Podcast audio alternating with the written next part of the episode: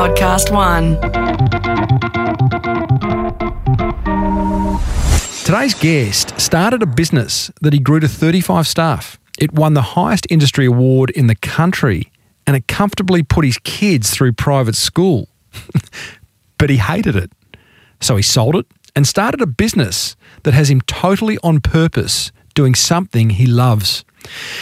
It's a very driven episode 494 of the award winning Small Business Big Marketing Podcast. Yeah, I said, welcome to a small business marketing show where successful small business owners share their souls to take your marketing straight to the lead. Now, here's your host, Mr. Timbo Reid. And welcome back to your weekly dose of marketing reflections.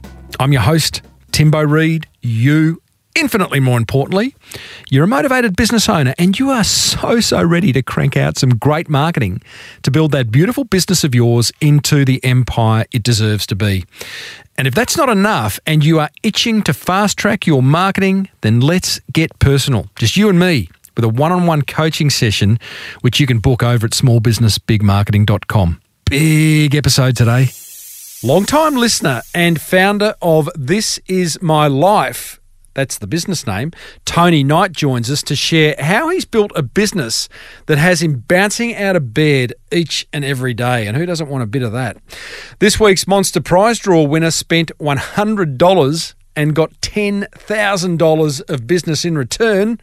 Plus, I'll let you in on next week's guest who went from the slums of Venezuela to creating a multi million dollar business selling something insanely boring. As per usual, team, there is marketing G O L D dripping from the ceiling over here at Small Business Big Marketing's HQ. So let's get stuck right in. Now, a few years back, Tony Knight sold his graphic design business, which at its peak employed 35 staff from 28 cultures. It put a very nice roof over his head and put all his kids through private school. But guess what? In his own words, he hated it. As he neared his 50th birthday, he decided to sell it and pursue an idea he'd had floating around his head for a long time. To start a business called This Is My Life and document the life stories of loved ones in film and print. He now does something he absolutely loves. He's never felt so on purpose, and he's created a service that is very much in high demand. And he's about to explain exactly how he's done it. By the way, if you've just lost someone close to you, then this chat may act as a trigger, so please listen at your own discretion. I started off by asking Tony to reflect back on the time when he was building a business he hated. Okay, well, uh, graphic design was just one of the businesses I'd, I'd actually purchased. Um, it was actually a printing company, and we had graphic design, and I offered photography as well on the side, but mm-hmm. that was the smallest component, the only part I enjoyed. But I actually, uh, if I go back a little bit further, I started at 15 years old. I did an apprenticeship in printing, and the only reason I did that was because it was at a what I thought was a newspaper Mm-hmm. And I couldn't get a job in photography. I was 15. I looked like I was 10. No one to give me a job, except I was getting images on the front page of all the local newspapers and stuff, but they wouldn't take me serious when they saw me. Mm-hmm. So I got a job at this printing place that uh, I thought was a newspaper. And a few weeks in, I said, So uh, when do we print the newspaper? And they said, We haven't done one since about 1941. Naive and whatever. And I thought, Oh, well, it's giving me income. I may as well get a trade behind me and I did it. I was glad to be out of school, finished the apprenticeship, and the first job I was offered outside of that that company was to actually run a, a printing company. And I had a lot of skills that I'd learnt over the years at that previous company. So I ran this place, and he said to me, after 12 months, if you can make this place break even, it's yours. It, well, he said, I'll, I'll give you 50%. And I thought, my God, this is a great opportunity. I worked my butt off. I was doing seven days a week. I was doing 100, 110 hours a week. At the end of 12 months, he calls me in and he says, Well, we've got some good news, we've got bad news. I said, What's the good news? He said, Well, I'll give you the bad news first. He said, We haven't broken even. I was gutted. Mhm.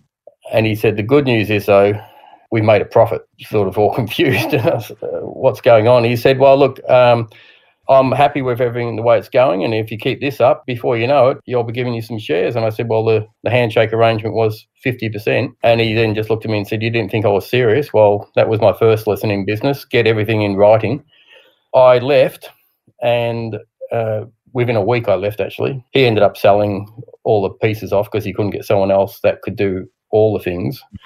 And I bought a machine.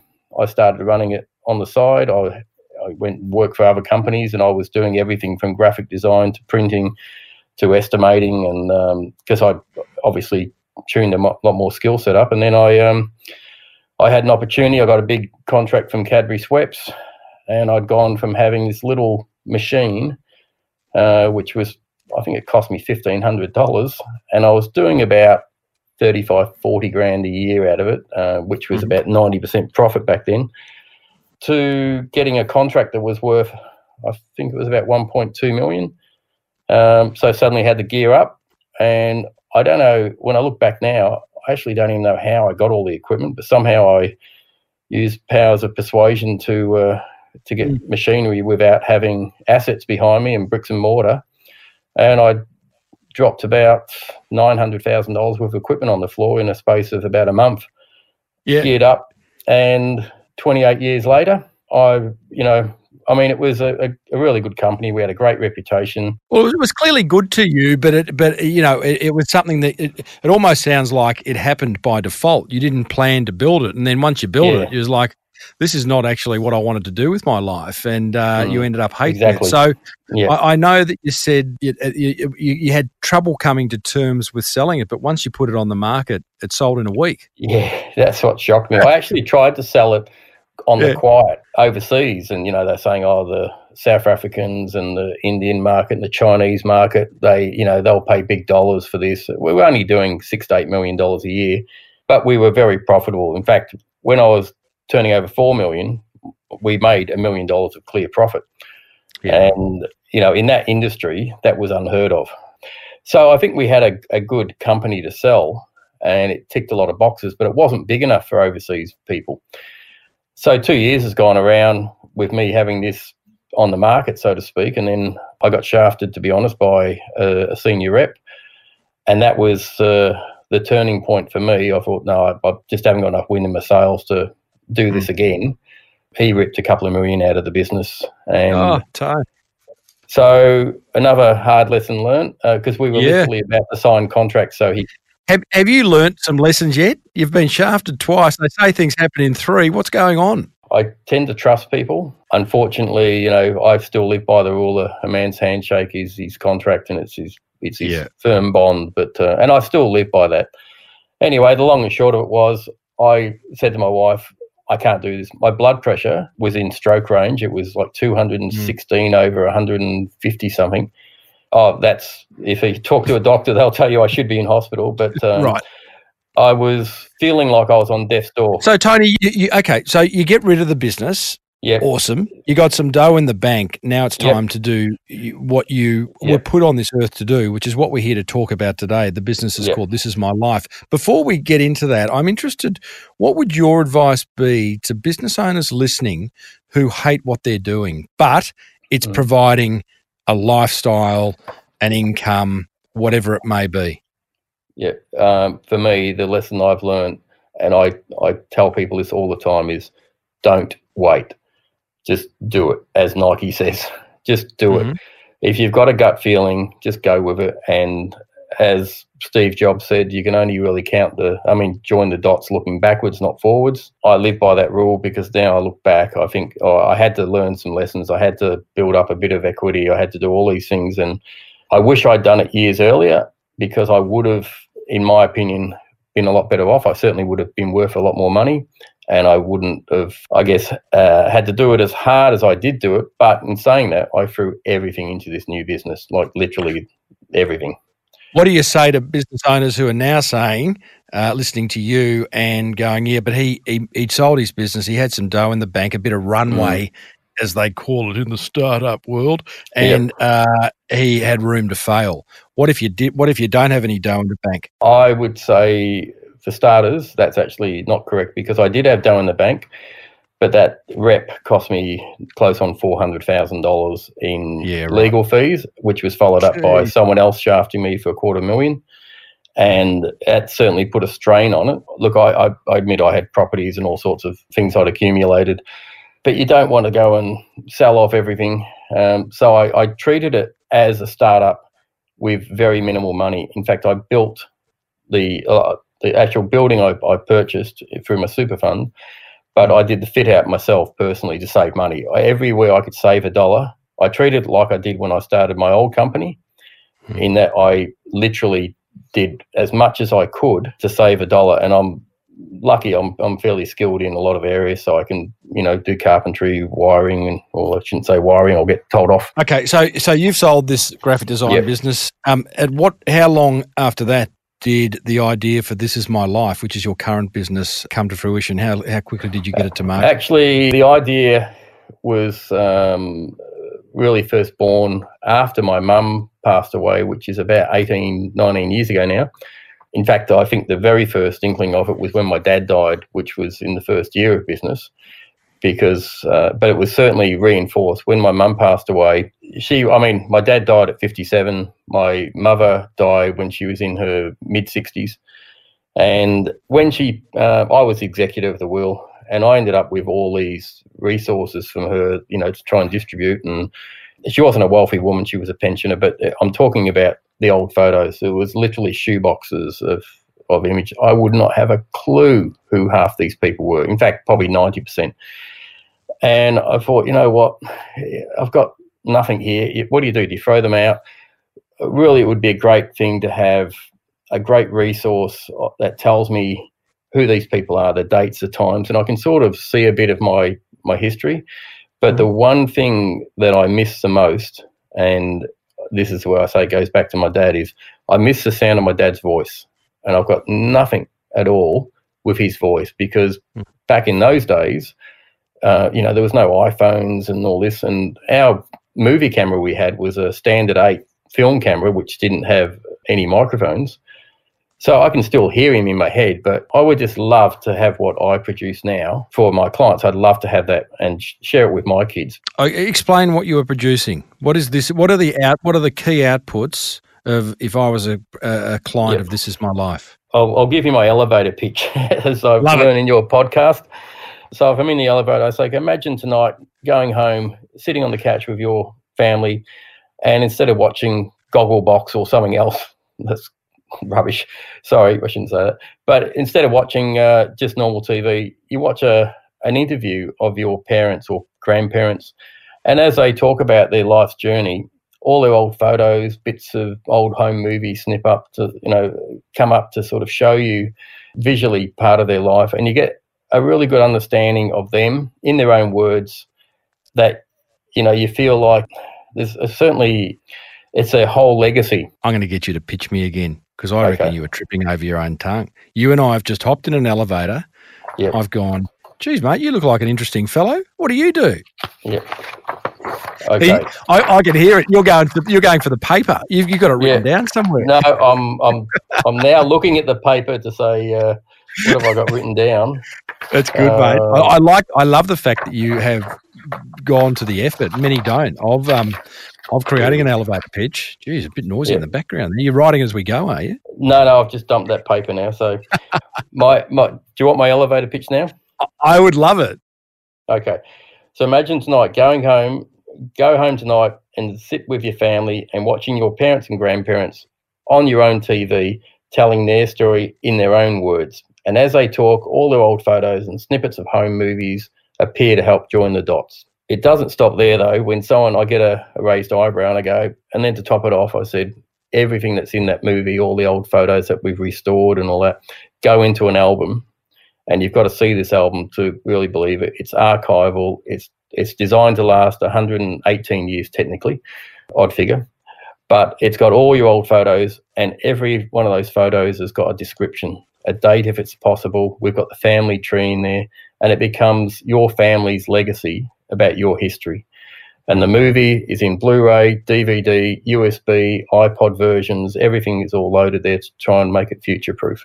Yeah, and that normally they go, what a great idea absolute no brainer to me. And and Tone, I think one of the, the magical parts of this is you are not producing these after the person's passed away. You're actually producing no. them mm. while they're alive and getting that that person to provide some kind of commentary. Do you interview yes. them? How does that come about? Okay, so I've got a purpose built studio here in Victoria. And we usually film them here because we can control sound and light and all that. But there are we do often do it in people's homes, um, especially those that are terminally ill, because we've done quite a few of them. So we have a lot of preparation first. We get to know a little bit about the person we're filming or persons. Uh, they'll give us all their their key points that they want to get out, and then we also build from that and get all their old photos and anything that we can to try and help piece the story together. So before we actually start the interview, we've got a timeline built as to how the interview is going to be conducted. We've got the photos, so I'll bring you in. So if you're my client, Tim, I, would get you in. You might be talking about Rubbish. your life. Yeah, oh, well, no, you, I do want to interview you. I reckon you'd have a fascinating story.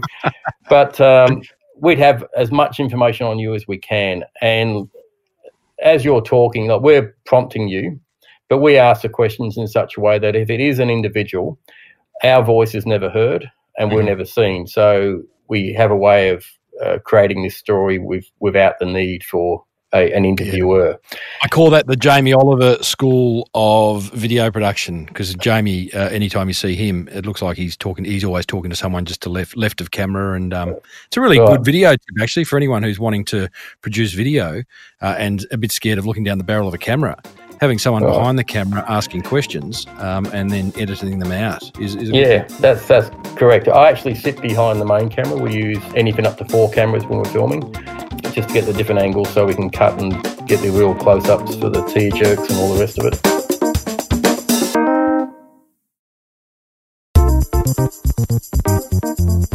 That's a beautiful story. We're chatting with uh, This Is Your Life's founder, Tony Knight, who now does what he absolutely loves. And uh, that's an awesome story. Do you go to work now just full of joy and excitement? I, I don't I don't work anymore. You don't work? It's no, you no, don't have a job anymore. No, it's got a, no. a, a, hobby that pays you good money. I always say that the best day at my old business, my, sorry, I'll say that again. The worst day here is better than the best day there at my old job. Oh, that's awesome.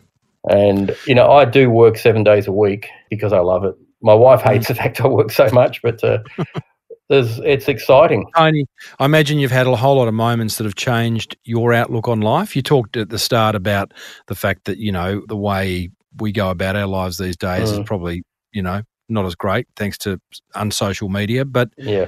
maybe recount a couple of moments with clients where you could hear a pin drop. Mm. Well, quite diverse. Like some of them are just interesting. It's not the pin drop sessions, but the, I find them still fascinating. Like old Ralph, um, I shouldn't say old Ralph. He's 101 at the moment. We've become mates now, as I tend to do with a lot of clients, because when you get to know their story, you really have a, a much greater appreciation to, about the person and what they've been through. Now, Ralph's had a, a fantastic life, he says. He lived through the war, volunteered when the war broke out every time I speak to him, he tells me another story he hasn't got in his video. But he would talk about, uh, you know, comparisons, like he said, uh, his old car when he got his first car and borrowed a few pounds from his parents. And he said every weekend you'd be checking the fluids in it, you'd be checking the pressures in the air. And when the brakes needed doing, you didn't take it to a garage, you actually relined the brakes yourself and you pulled out mm-hmm. the manual and you learnt how to do it. And it, he then told me how he went down this long hill and car didn't have any brakes and had a smash. But he said now, he said he can't tell me the last time he lifted the bonnet on his car. And he was driving up until just recently. But he said now he goes to a car wash and they, they wash it. He said he goes to the garage and they service it. And he said he wouldn't know what's under the bonnet now. It's just mm. interesting comparisons. But uh, then there's uh, the funny moments like another one of our favourite clients, a, chap called Roger. Him and his wife, we filmed, and um, she would say, "Tell him about the pigeons." Think, "Oh, this will be interesting." And he used to get catch these pigeons in the the bell tower at some local church or something, and he'd take them down to the local market here in Victoria, and he'd sell them. And then the next week, the pigeons would fly home to him, and he'd sell them again. He said, "I used to sell the same people quite often, up to four times the same pigeons they were buying." Oh, And th- so they're the sort of the funny moments, but then the the stuff that always puts a lump in my throat, and this has happened. I kid you not, three separate times. We've filmed people who have unfortunately been terminal. One in particular, he had a couple of daughters. They were absolute best friends, but they were squabbling when we were filming, and uh, he actually told me that it was really cutting him up and he had to keep, he was going through chemo at the time, so he kept we had to do his sessions in like an hour. He'd go and have a rest. He'd come out and do another hour. So in one of those breaks, I got the two girls on the couch. I said, "Can you just put your stuff aside and and just literally uh, reflect on what you know some of the moments with your your parents and your dad specifically?" And they were touching each other. They were you know like best mates. They're just you you wouldn't think there was anything going on between them, as in uh, uh, any sort of friction. And it was authentic. It was real, and didn't tell any of them that we were putting this in. So it was the last chapter. Uh, so we finished off his movie, and I put this as a closer. And I do this with a lot of people when their parents um, or parent has unfortunately got a terminal illness. The this chap, I won't mention names, obviously for privacy, but um, he only uh, a very short time after we finished all this and we've delivered the project and he hadn't actually seen it because of one reason or another. The rest of the family had and he had gone into the hospice you know for the final sort of days and he asked if he could see the movie.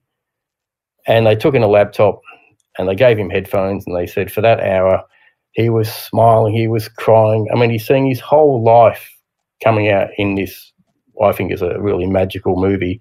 Uh, you know, it's got music in there as well, so it's quite emotional. But she said the the look on my father's face was absolutely priceless. And she said, then that last scene you put in, Tony, we forgot about that. And she said it was incredible because he was just beaming. And then the last thing he sees is, We love you, Dad is when they look straight down the barrel of the camera and it fades out and he flatlines. Sorry, I get I get um, a bit choked up when I say that because Mate, you got me choked up. I've this has happened to me, uh, you know, on a few occasions, and uh, Mm, mm. yeah, certainly never get sick of hearing it because she said to me, I, "I just can't describe how happy you have made my father."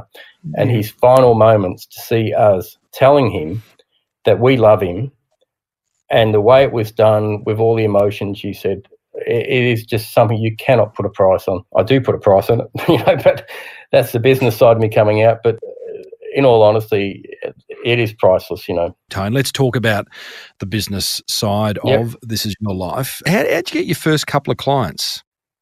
Well, I have to contribute that to my lovely wife. Um, as soon as I told her she was in full support of the business, you know, and we were talking about marketing and so forth. And I hadn't actually discovered your podcast at this stage because this was, uh, I don't know if you were going seven years ago. I was, mate. I've been, I'm, I'm 10 years old.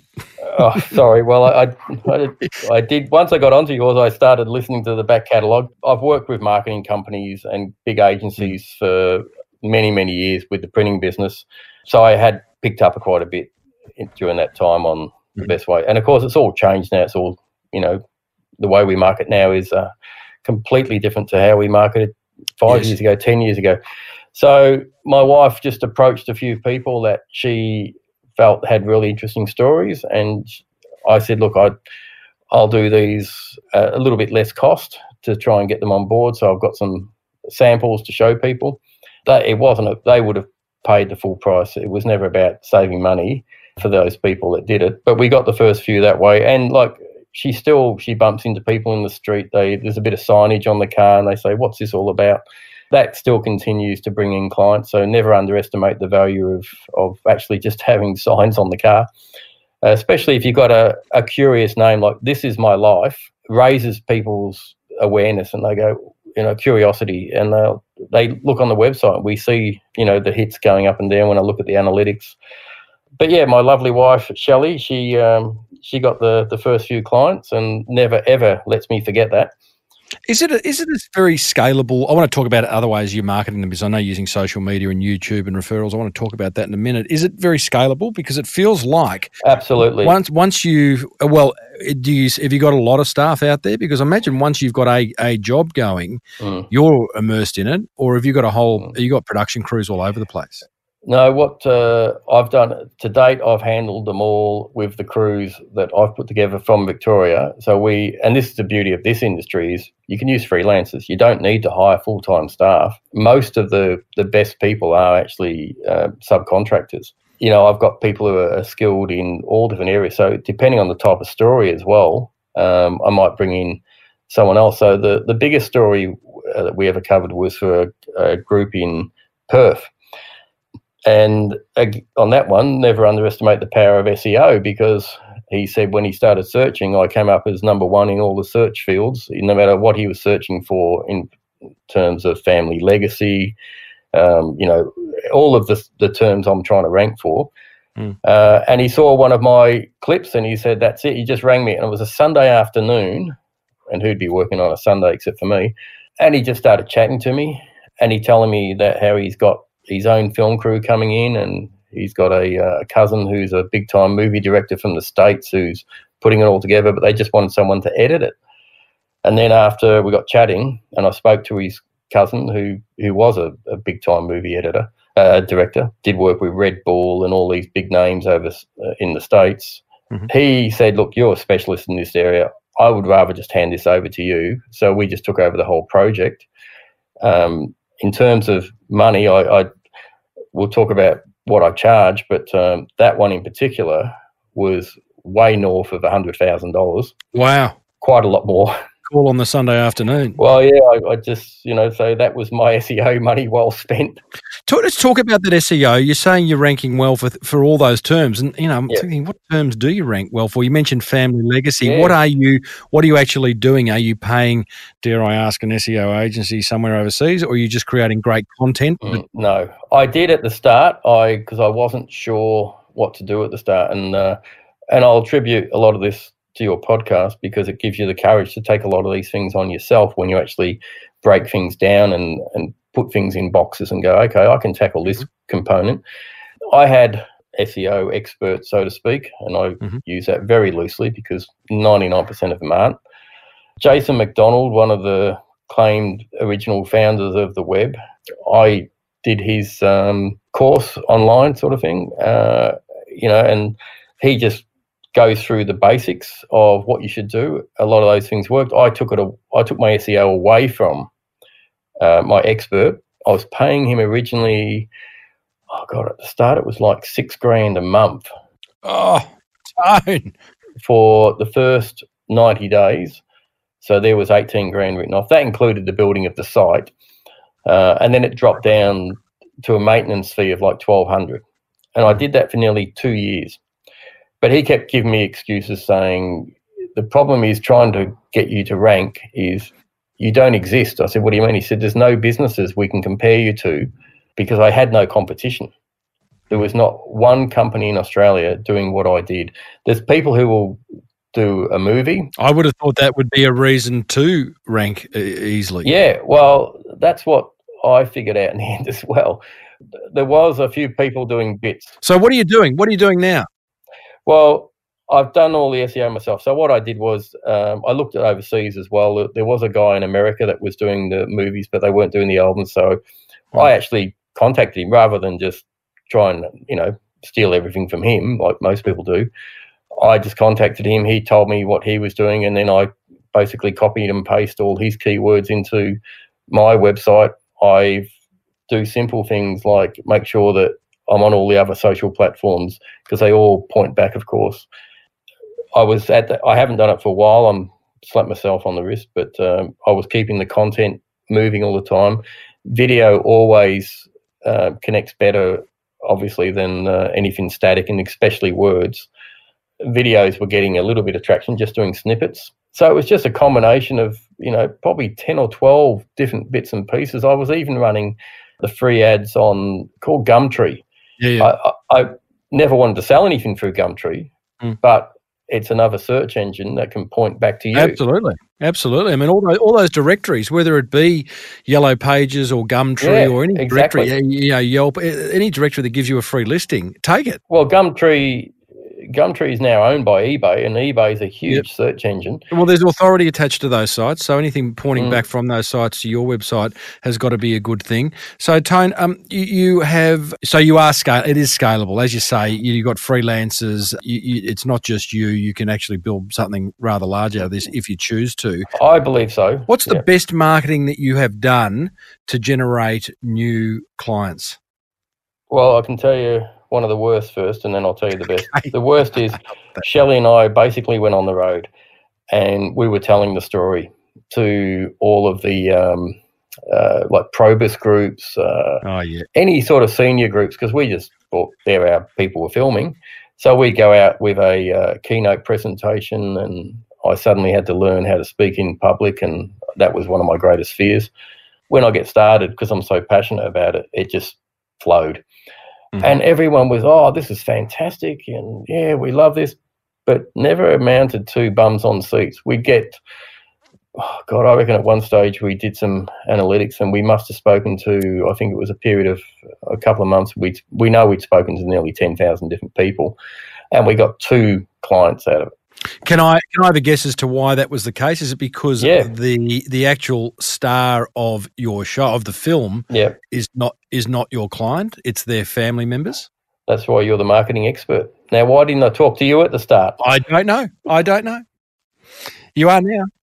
I, I'd like to think of myself as a reasonably intelligent sort of guy, and you wouldn't think I was that dumb, but uh, I was Right. because we just figured our client that we're filming is the one who would pay for it, and that is the case for quite a few of them, but the majority of them is paid for by their siblings, or at least started that way. One of the best things I did, so the opposite of that is, I got a PR guy. I paid the bucks engaged him for a few months. He got me onto like 3AW radio down here in Melbourne, which is the biggest talkback radio in Victoria. And they got me a, a gig on a Saturday talking to uh, Grubby and Dee. They have a, a, a great talkback show. And I just went on and I was allocated, I think they said 12 minutes or something. Uh, and that included a couple of ad breaks. Well, we went on for half an hour and I look at the clock thinking they're going to throw me out, but they go, no, this is fantastic. And the calls were coming in and all this sort of stuff. I, the phone started ringing after that. So he didn't get me many of those gigs, but that certainly was uh, produced more clients from a single, um, Mhm. I'll so call it exercise than anything else. One lady rings me and she said, I've just heard you on the radio. She only picked up half of it, but she said, um, looking for something to give to my dad who's got absolutely everything. Uh, he's into genealogy. Do you do vouchers? Sure do. Hadn't done one before that. Yeah, yeah, yeah. Um, but obviously know a bit about graphic design and printing. So I said, uh, look, I'm just on the way back to the studio now. Can I give you a call back? And she said, yep. I rang her back. And I went through the all the different packages we have, and she gave me a credit card over the phone uh, because I think being on radio gave me that Bit of credibility and social proof, you know, because, you know, they're obviously a great show and it's a great radio show, that station. Um, so she felt comfortable handing over the, the card. And I actually said, look, I'd like to obviously meet with your, your dad. Well, he's gone on to be one of the great ambassadors. He actually said he felt so indebted to us for what we produced for him. Mm. He now tells everyone about it. And Oh, he's an official ambassador. But he not only did the story of his life with his first wife, who unfortunately passed away with cancer, but he also then went on to do a second chapter with his wife that he's had for the last 18 years. And it's it's almost a travel documentary he's, because he's been everywhere. yeah. Right. Uh, but he ordered albums for the grandkids, albums for his kids. Tone, you know that Yeah. um, the thread, the the the, P, the PR strategy, genius, Mm, absolutely. You know, getting you on three AW on the Grubby and Dee Dee show on a Saturday afternoon. I know that show. I know those guys. Yep. Genius. Um, it clearly it worked for you. Um, the fact that they extended the twelve minutes to half an hour speaks volumes about the fact that you have a Mm. product or a or a story that is ideal for their audience. It's easy to talk about. Yep. Did you and I? I, I very. I'm always hesitant about suggesting advertising above the line advertising, as we call it, radio, TV, Mhm. newspapers, that kind of stuff. Did you consider uh, maybe buying an advertising schedule on 3AW? I certainly did, and I'll be blunt at the time. And again, this is probably a mistake. I was just so busy with work I'd got from that. I just thought, you know, let's ride this wave. But that's the best time to market, Absolutely. of course, when you are busy. Create the problem. Yeah. And so later down the track, we looked at 3AW and we also looked at another uh, radio station called Light FM. And big difference in price, but huge difference in the returns. Hmm. Um, and I thought, you know, the old test and measure, let's get it right first. So I thought I'd start with Light FM. They still had a, a fairly big audience.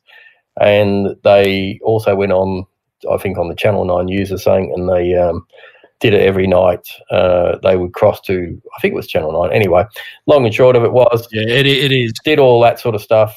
Um, Waste of time. absolute, sorry, Mm. no disrespect to Light FM, really good bunch of people, but never got a single client. What I think you've done there, it you know, incorrectly should have called me, mate. But I, you know, Yeah. I think you've gone and had a great experience on 3AW, and then you've extrapolated that experience to say, Mm. oh well, radio, radio generally as a medium is going to work for my business. Clearly not. I mean, Light FM, um, yeah, they have connections with Channel Nine, be infinitely cheaper, but Yeah. it's one of those things where you get what you pay for. Yeah, it might be. I mean, yeah, I think it's worth considering. I'd go back to an old episode I did with a fellow Dan Presser. Oh, yeah, I remember Dan Presser. Yeah, listen to him, and he writes his own ads and has grandma and all that. Absolutely. And and I think what was really interesting about Dan, and for listeners who haven't listened to that episode, this is a fellow who sells um, a prune, a Sunraysia prune juice. Can you believe it? Mm. He he sells it on 3AW with what I would call, and we we both agreed at the time, both Dan and I, these are cringe worthy ads. Uh, Absolutely. they work they work their pants off. They're incredibly Mm. memorable. He appears in them, and I just think it's a really interesting creative strategy. And again, depending Yeah. on how far you want to take the uh, this is your life business, that would be a, a pretty interesting strategy. Not a cheap Mm. one. And the problem, I'm always hesitant around radio advertising and those things, is because you know the ad runs, and then you've got to find another amount of dough to run more ads. But if you can crack the code of spending a dollar and getting two back, then you're going to keep finding dollars, right? Yeah. Well, in hindsight, I think the code for me would have been off the back of that interview would be to have started running ads with AW at that time because I had the credibility of being interviewed and then followed up with ads. Going back six months later, oh, probably two to three years ago now. Yeah, it's a it's a pretty loyal audience. They may may or may Yeah. not remember you. Oh, look, you know, they might have me back on. I've, I've kept in touch with them, and um, and I certainly know that um, there was a lot of people were ringing, and the phone rang off the uh, hook that day with people trying to ring in. Tony, one of the things I love uh, what you're doing with the business is you have now extended it beyond um, life stories for individuals, and you're now Yeah. capturing their business stories as well, which uh, just pure genius because what you sell is now tax deductible, and I like that. Who doesn't like that? love a tax deduction. Um, so, is this for any any of your clients that have run their own businesses, or is this anyone where you just cover their their business story as well? Well, it uh, it sort of came about through that story in Perth because that ended up being all about the business when it was meant to be all about the family. But their their business was their life. You know, the whole family were involved. And again, I don't mention names or the industry, but Mm. these people were seriously wealthy and had an amazing story. You know, the immigrant coming to Australia and all this, and the idea was born from that because I thought, you know, if I just did a highlights clip this would be great for their website. And even though they had just sold the business, they were still using the company they who bought it still wanted to attribute the heritage. So gave them a highlights clip.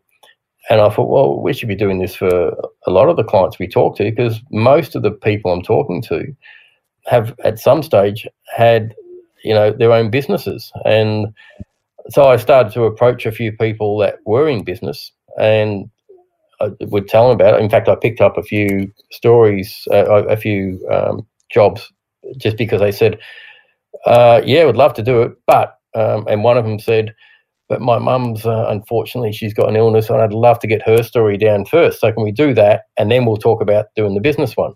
Mhm. Well, it was a family business, so we've the mum talked about uh, their business that they're currently running.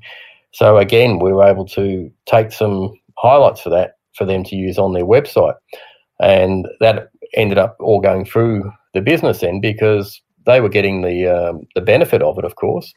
Uh, and so we've done that now with quite a few people where we tell their story, and because you know, at the end of the day, if you've got a, a- a great business and you might be approaching retirement or you may not be, but by shooting your life story, Hmm. and we can extract out the, I guess, the the story behind the, the business uh, because we've all got normally a, a great story to tell and the sacrifices you make and because a lot of people see people driving around in a flash car and go aren't they lucky and all that but they forget Mm. like when i started my old business i used to make a can of baked beans last three days with a loaf of bread because i had to pay staff but i couldn't pay myself and I, I used to I remember on day two if I went past the you know I was hungry I, I, I oh God if I can't eat too much I won't have enough for tomorrow's dinner Yeah, uh, yeah, and seriously, that's how desperate I got at the very beginning.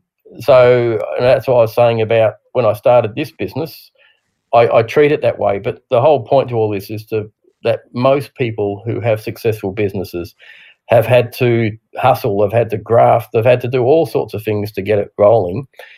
But the best marketing strategy for a lot of businesses now is to communicate with their clients and be real and be personable. And so if you we would rather deal with a company soulless companies no one really wants to buy from Mm. like you know your car dealers if you'd be more likely to buy from the local car dealer if you know he's you know a local resident and he's this and he's that and he's he's got a, a profile as opposed to a big chain that has Mm. no soul and it's just you know a widget factory so to speak so video communicates really well if you're looking at a website you're looking for some sort of validation which we all do now if we're looking for anything we go to google you hit the website and if you can see the owner of the company uh, talking about the struggles and and the highs and and they're proud of Yeah. their company you feel good about it so you want to buy off them and i think that's a terrific sort of thing for the for the client but it also is giving back to their family because they end up getting the whole story as well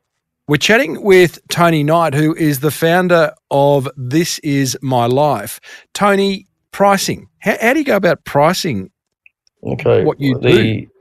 Yeah, well, the we have we used to have four different packages. It basically comes down to two now as um, the basic offering, and that is the movie only. Mhm. Uh, usually runs for about an hour. Uh, we have hundreds of photos that we restore and all that, and that starts at around six grand, including GST. Uh, the and that if you um, think about it too, it's I mean it's a very professional setup. We've, we've as you know the cinema, and I'd encourage everyone to have a walkthrough tour on our website and see what we've set up with a private cinema and so forth. Pretty impressive. Thank you. Um, and then it goes through to the the the biggest package we have, which is what everyone seems to go for. Uh, that's now twelve grand, including GST, and that is all the filming as per the other movie, but it's the full album with all the photos printed in there in this beautiful uh, case with all the Blu-ray, DVD, and USBs, and Mm. so on and so on. So between six to twelve is where we sort of sit. We did have a a, a much cheaper package to get people in at the start, but um, we just couldn't tell their story in the in that time frame. So I've, I'm just honest with people now, and I tell them I don't do it anymore because we have to do justice to your story. And the stats are that over 80% of the people we film have all gone for the bigger package, but started with the smallest one. Nice. Because once they're invested, they're they're right in. They see the value. Tony, it's an absolute uh, pleasure to speak to someone who absolutely loves what they do. Uh, I think what you do is, is incredibly interesting. Um, thanks for tuning into my show uh, for so long. And for anyone listening, and there's plenty of business owners out there listening, go to thisismylife.com.au and, uh, and get Do- Tony to uh, document your life, dare I say, before it's too late. Tony, love your work. Thanks, mate. Well, thank you, Tim, and thank you for the podcast in all seriousness. Well, there you go. This is your life's Tony Knight. I do love interviewing long-time listeners. It sort of makes my heart sing knowing that he's sort of been listening all those years and now he gets to be a guest on the show. I love that.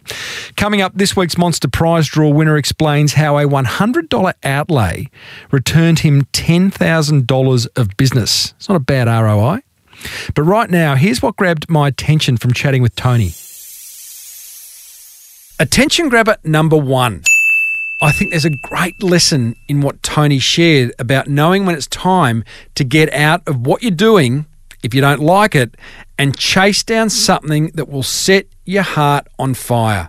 So, if you've got a business that's not setting your heart on fire, maybe it's time to kind of hand the keys over and chase down something that will. Attention grabber number two. I love how Tony sought some PR on radio station 3AW down in Melbourne. A perfect demographic for what he has to offer. And I do think he should consider taking up some advertising on that station. If you want to hear of a business owner that did that, and this is not this is not an ad for 3AW by the way, but have a listen to the episode. I'll put a link in the show notes. My chat with Dan Presser from Sunraysia Prune Juice. He talks about how he's created these cringeworthy ads that he ran on uh, Talkback Radio and built two, not one, but two multi million dollar FMCG brands. Attention grabber number three. I love how Tony actively sought out some training on search engine optimization. It shows his respect for marketing. Although, I've got to say, if you can afford to pay someone else to do that, I'd prefer you to actually do that and spend more time uh, in other aspects of your business. Um, I'm going to actually have an episode uh, coming up in the coming weeks about outsourcing, about um, you know getting a virtual assistant and other people from other parts of the world to work with you on your business. That is to come. That's what grabbed my attention. Whatever grabbed yours, be sure to block out some time and implement it. Come on. It's Timbo's Monster Prize Draw. Oh, yes, indeedly, doodly. It's time to reward another motivated business owner and listener for taking some serious marketing action. And today's winner is. Nicholas Payton of Plateau Electrical. And this is what Nicholas has to say. He says, Hey, Timbo. G'day, Nick. Absolutely love your show. I run Plateau Electrical, a small electrical contracting business in Sydney. Your podcast has been such a source of ideas and inspiration, so thank you. We've been putting lots of bits and pieces from the show into practice, but one of the key takeaways was your interview with Josh Nichols of Platinum electricians. Huh, very similar names there, uh, young Nicholas. He talked about creating a customer experience that people would talk about over dinner to their friends. He mentioned he achieved things uh, this with things like movie vouchers. Yeah, he did. That was a, it was a pretty popular episode. As I keep mentioning, Josh had created a 21 step customer manifesto. Nicholas says, At the time of listening to the podcast, I was working for this lovely lady who had been referred to us by a friend from a tennis club. Both clients were heavily involved in the social community circles, and on completion of the job, I sent each of them a double pass for gold movie tickets. From that small outlay, 100 bucks, they went on to refer us another $10,000 in business among their friends, all of who came to us raving about our business before we'd even work for them. Cheers for doing what you do. You're a legend, Timbo. Cheers, Nicholas Payton from plateauelectrical.com.au. Nicholas, well done for you, brother, for implementing those ideas. As a result, you win a $75 Flora and Fauna voucher, $50 Sendle voucher, a Lumber Punks $100 voucher. You can go and throw some axes indoors. Boxing gloves from Fitness Enhancement, Lyre's range of non-alcoholic spirits worth over 500 bucks, an 8-pack of Mr. Lee's noodles, access to Jeff Anderson's video marketing course, a $100 voucher to go and buy some tradies undies. You get promotion on this show and a backlink in the show notes. That's a lot, right? Just for emailing me. That's over a thousand bucks worth of prizes. Everyone else, if you've implemented an idea from listening to this show, just email me, tim at timreid, R-E-I-D, dot com dot au, and let me know what you've done. If I read it out on air, you win. Alrighty, before we wrap things up, just a reminder that you'll find plenty more episodes on the Podcast One Australia app, plus my entire archive full of ideas to grow that beautiful business of yours is over at smallbusinessbigmarketing.com. If you're getting value from listening, don't keep the podcast a secret be sure to let other business owners know about it. They'll thank you, and so will I. Next week, we catch up with Marx Acosta Rubio. Now, he's a fellow who grew up in the slums of Venezuela, but has gone on to become a Deca millionaire, selling ink cartridges over the phone. Amazing. And boy, oh boy, does he share his business and marketing insights so generously. This podcast was presented by me, Timbo Reid, produced by Matt Dwyer. Until next week, thanks for tuning in. Now get out there and take action.